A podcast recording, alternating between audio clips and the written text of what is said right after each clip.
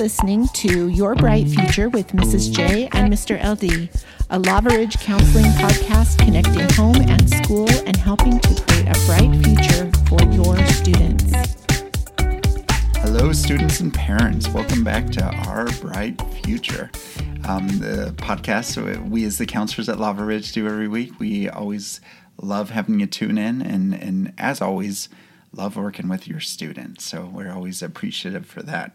And today, we're going to be talking, it's the time of the year where we're doing end-of-level testing and kind of wrapping things up. So kind of crazy, isn't it, Tanya, that we made it through a year? It's a stressful time of year for kids. They put a lot of work into these, and so they spend a lot of time thinking about it, and they want to do well. So. Yeah, for sure. So tell us kind of what subjects they do, and because this is probably, especially some 6th grade parents, this might be in 7th grade actually, because the last year with quarantine, right? We didn't get to do the end of levels last year. First end of level in the secondary setting, right? Right. So this is really how we measure kids, what they've learned throughout the year. And they take tests in math, science, and language arts. Those are the three areas. And they'll do it during class time. And it doesn't affect grades. So it's not something that is taken into account unless I think our teachers can use a test that improves a grade. So let's say a student's sitting at a B+, just in the regular classroom stuff, and they take the RISE test and they do really well on it, then the teacher can make that an assignment and it will raise their grade up a little bit, maybe to an A-, or even an A if they get enough on it. So yeah, but if it doesn't raise a grade, if they let's say they are sitting at a B+ again, and they don't do very well on the RISE test, the teachers cannot use that to lower a grade. I didn't even know it. Yeah, that's a big benefit. So it can only help. It can only help. Yeah.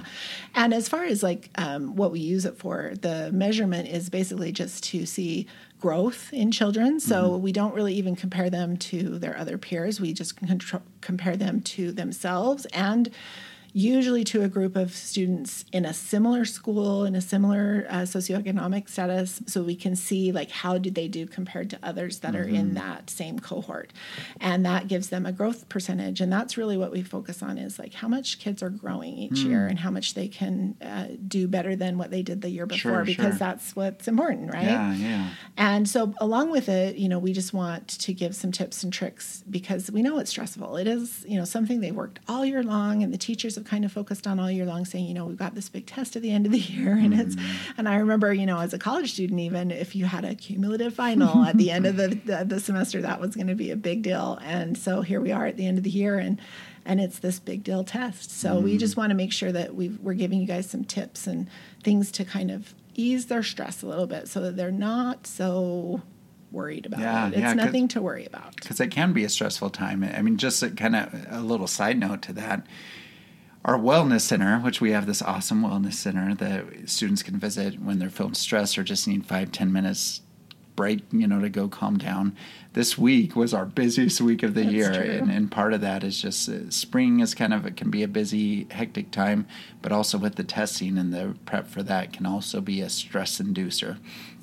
And just a reminder, you may have hit on this, but what subjects do we test in? It's not all of them, right? It's the core classes, so math, language arts, and science. Okay. And they concentrate on one test per week. Okay, so we have a 3-week test window.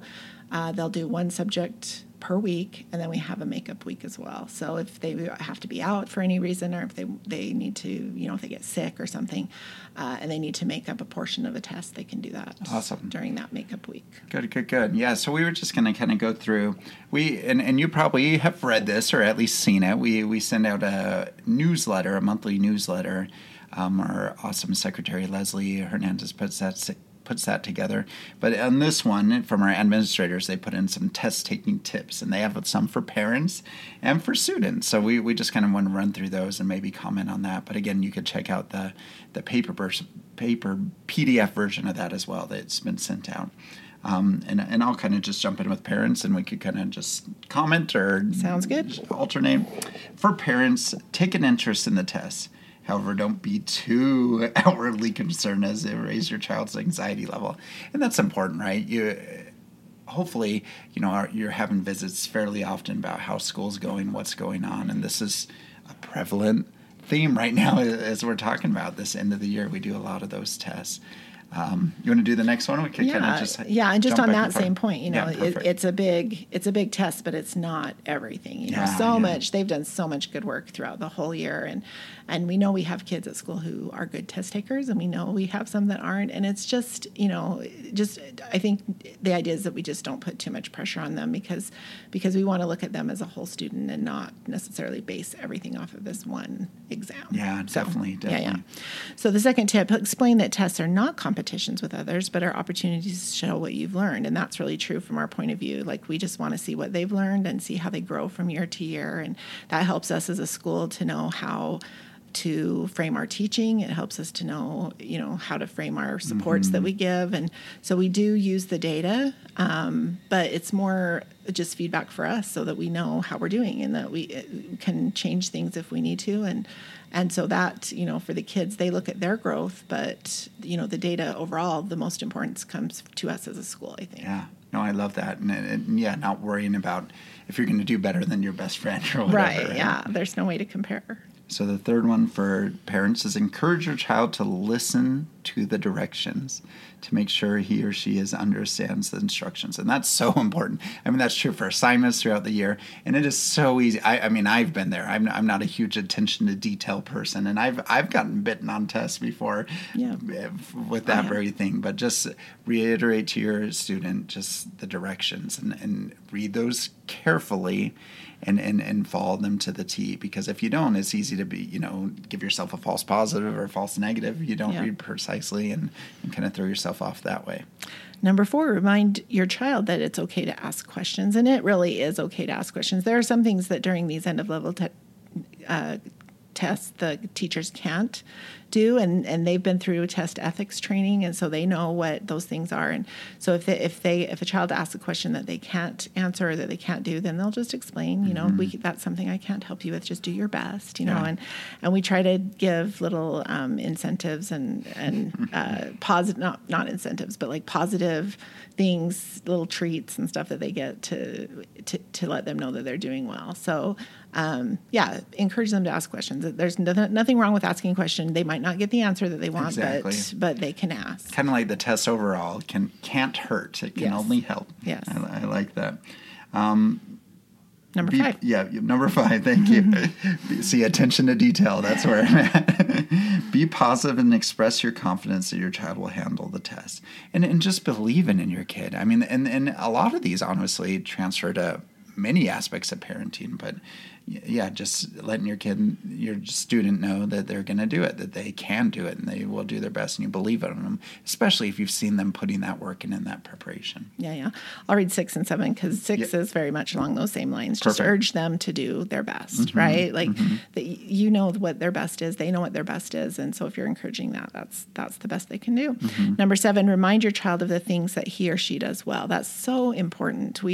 If you take a strength-based approach and you know your child struggles with math, you know, maybe that's definitely something that, you know, they're going to go into that test and have not a lot of confidence in. You can remind them that, you know, maybe you're not great at numbers, but you can read the test well. You can do the best that you can. You know, you're a thoughtful person. You know how to put in the work. You know, remind them of those strengths that they have so that they can call on those when it's time to do the hard thing. Yeah, definitely. The last one for parents, show in, and this is a theme we've hit on all the time, but show interest in your child's schooling every day, not just before the test. And obviously we've already talked about that, but just having those regular conversations. And at first, honestly, if you're not having those regularly, it could be a little awkward for you and or your student. But the more you do it, the more conversational it gets, and the more they'll open up to you about what they're learning, what's going on at school, what they're stressing about, what's exciting,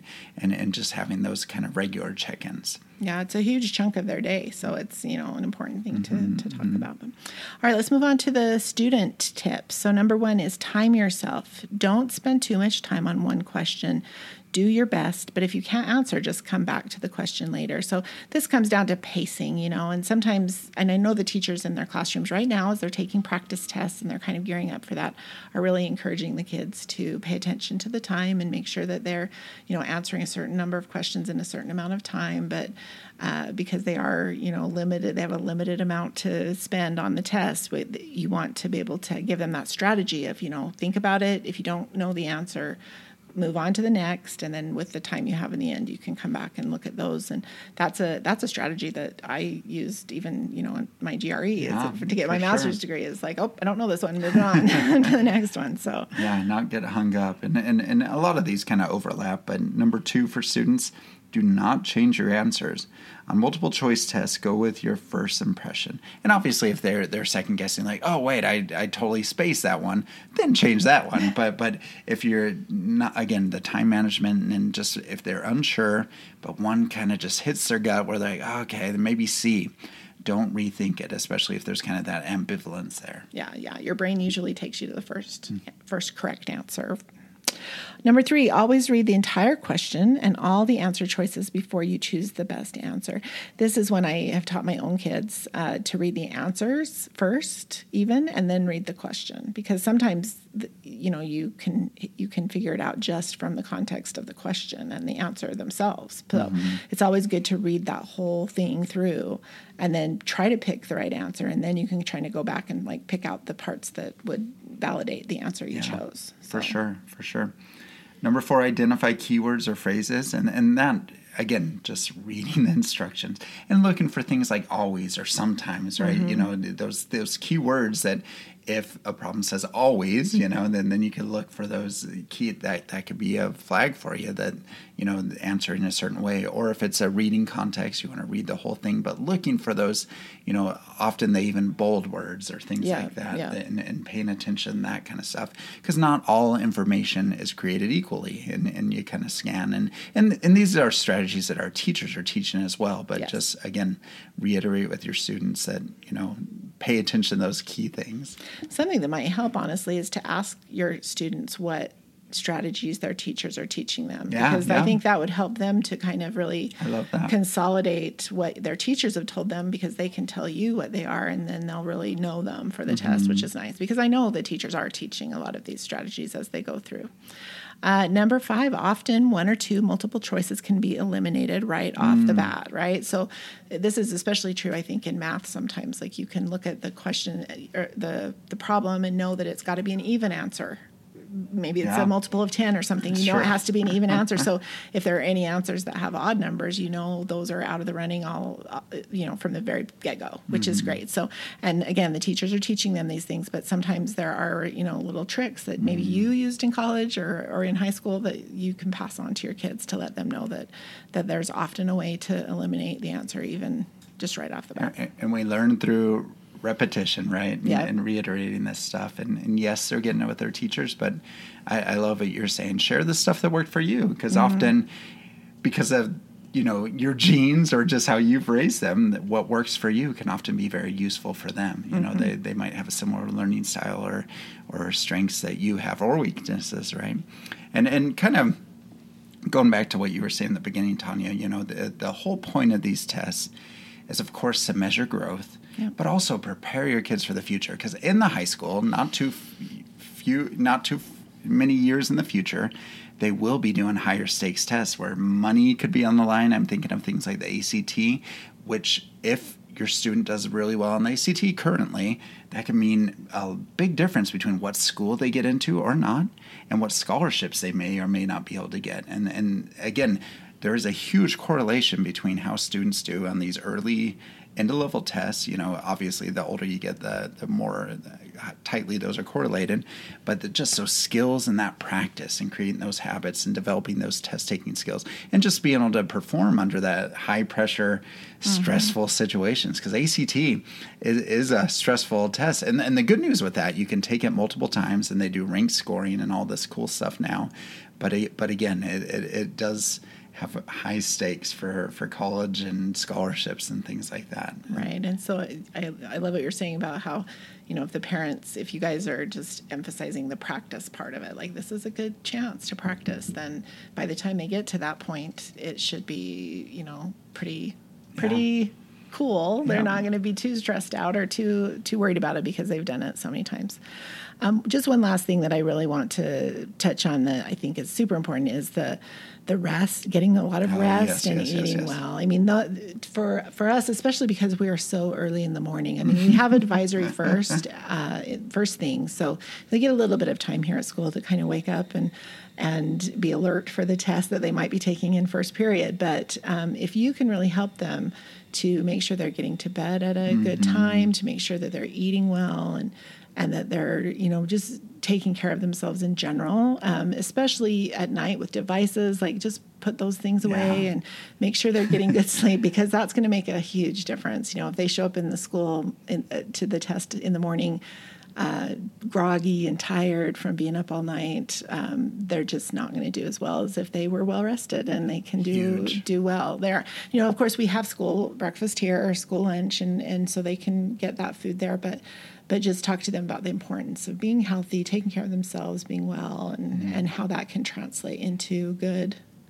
test scores, better test scores, I guess we should say. Good habits to have year round, but especially in stressful circumstances like this, important stuff. For sure. So in the newsletter as well, if you're accessing that through your email, and maybe you're a parent of an online student, one of our virtual students that we have this year, there is a link there in the newsletter to schedule a test time. So if you're studying from home this year and you still need to come into the school to take the end of level tests. And so you should have received an additional email about that, but there is that link in the newsletter where you can click on that and schedule a time to come into the school so that you can take the test. And for you guys who are doing like the virtual studying right now, I can see how it would be maybe a little extra stressful for you because you've been out of the school for most of the year. And so, you know, just take these tips to heart and just really remember that it's not going to reflect badly on you if you don't do well, but just come in and do your best and just do, you know, show us what you can do. And then let's move on to next year, where I think we're going to probably all be in person, which would be super nice, super great. We're so close to that. Amen to that. And speaking of that, this may be our last podcast of the year, right? Which is likely the case. It's always kind of tricky for me working out of my brain, Tanya, because we do this a little bit early in the schedule of it. But yeah, this has been a tough year with quarantine and everything else going on, but it's been a wonderful year. And it's been my first year at Lava Ridge, as I've said, and I've loved it here. And your students are amazing, and they've made my year, you know, my school year, personally, a wonderful one. So yeah. I think even though it's been hard, because it has definitely had its challenges. I think some good things have come out of it. This podcast being one. I think some of the good things around our health, I think we'll continue some of those habits, and I think we'll continue some of the things that we've done in our school to just make things a little bit more organized and a little bit more streamlined. And so, you know, it's good to look at the bright side of things and see that those good things do come from the hard stuff that we go through as well. So thanks for listening to us all year. We've loved doing this. We've had fun. It's fun to share some of the things that we know are going to help you, and hopefully you've been listening. We're going to continue next year, I believe, and we'll just see if we can just keep growing our audience. And remember, if there's anything that you want to hear from us, please email us, come into the school, talk to us about it. We would love to know what you want to know so that we can address your needs specifically. All right? Definitely. And thank you so much, and have a wonderful summer. Yeah, we'll see you next year. All right.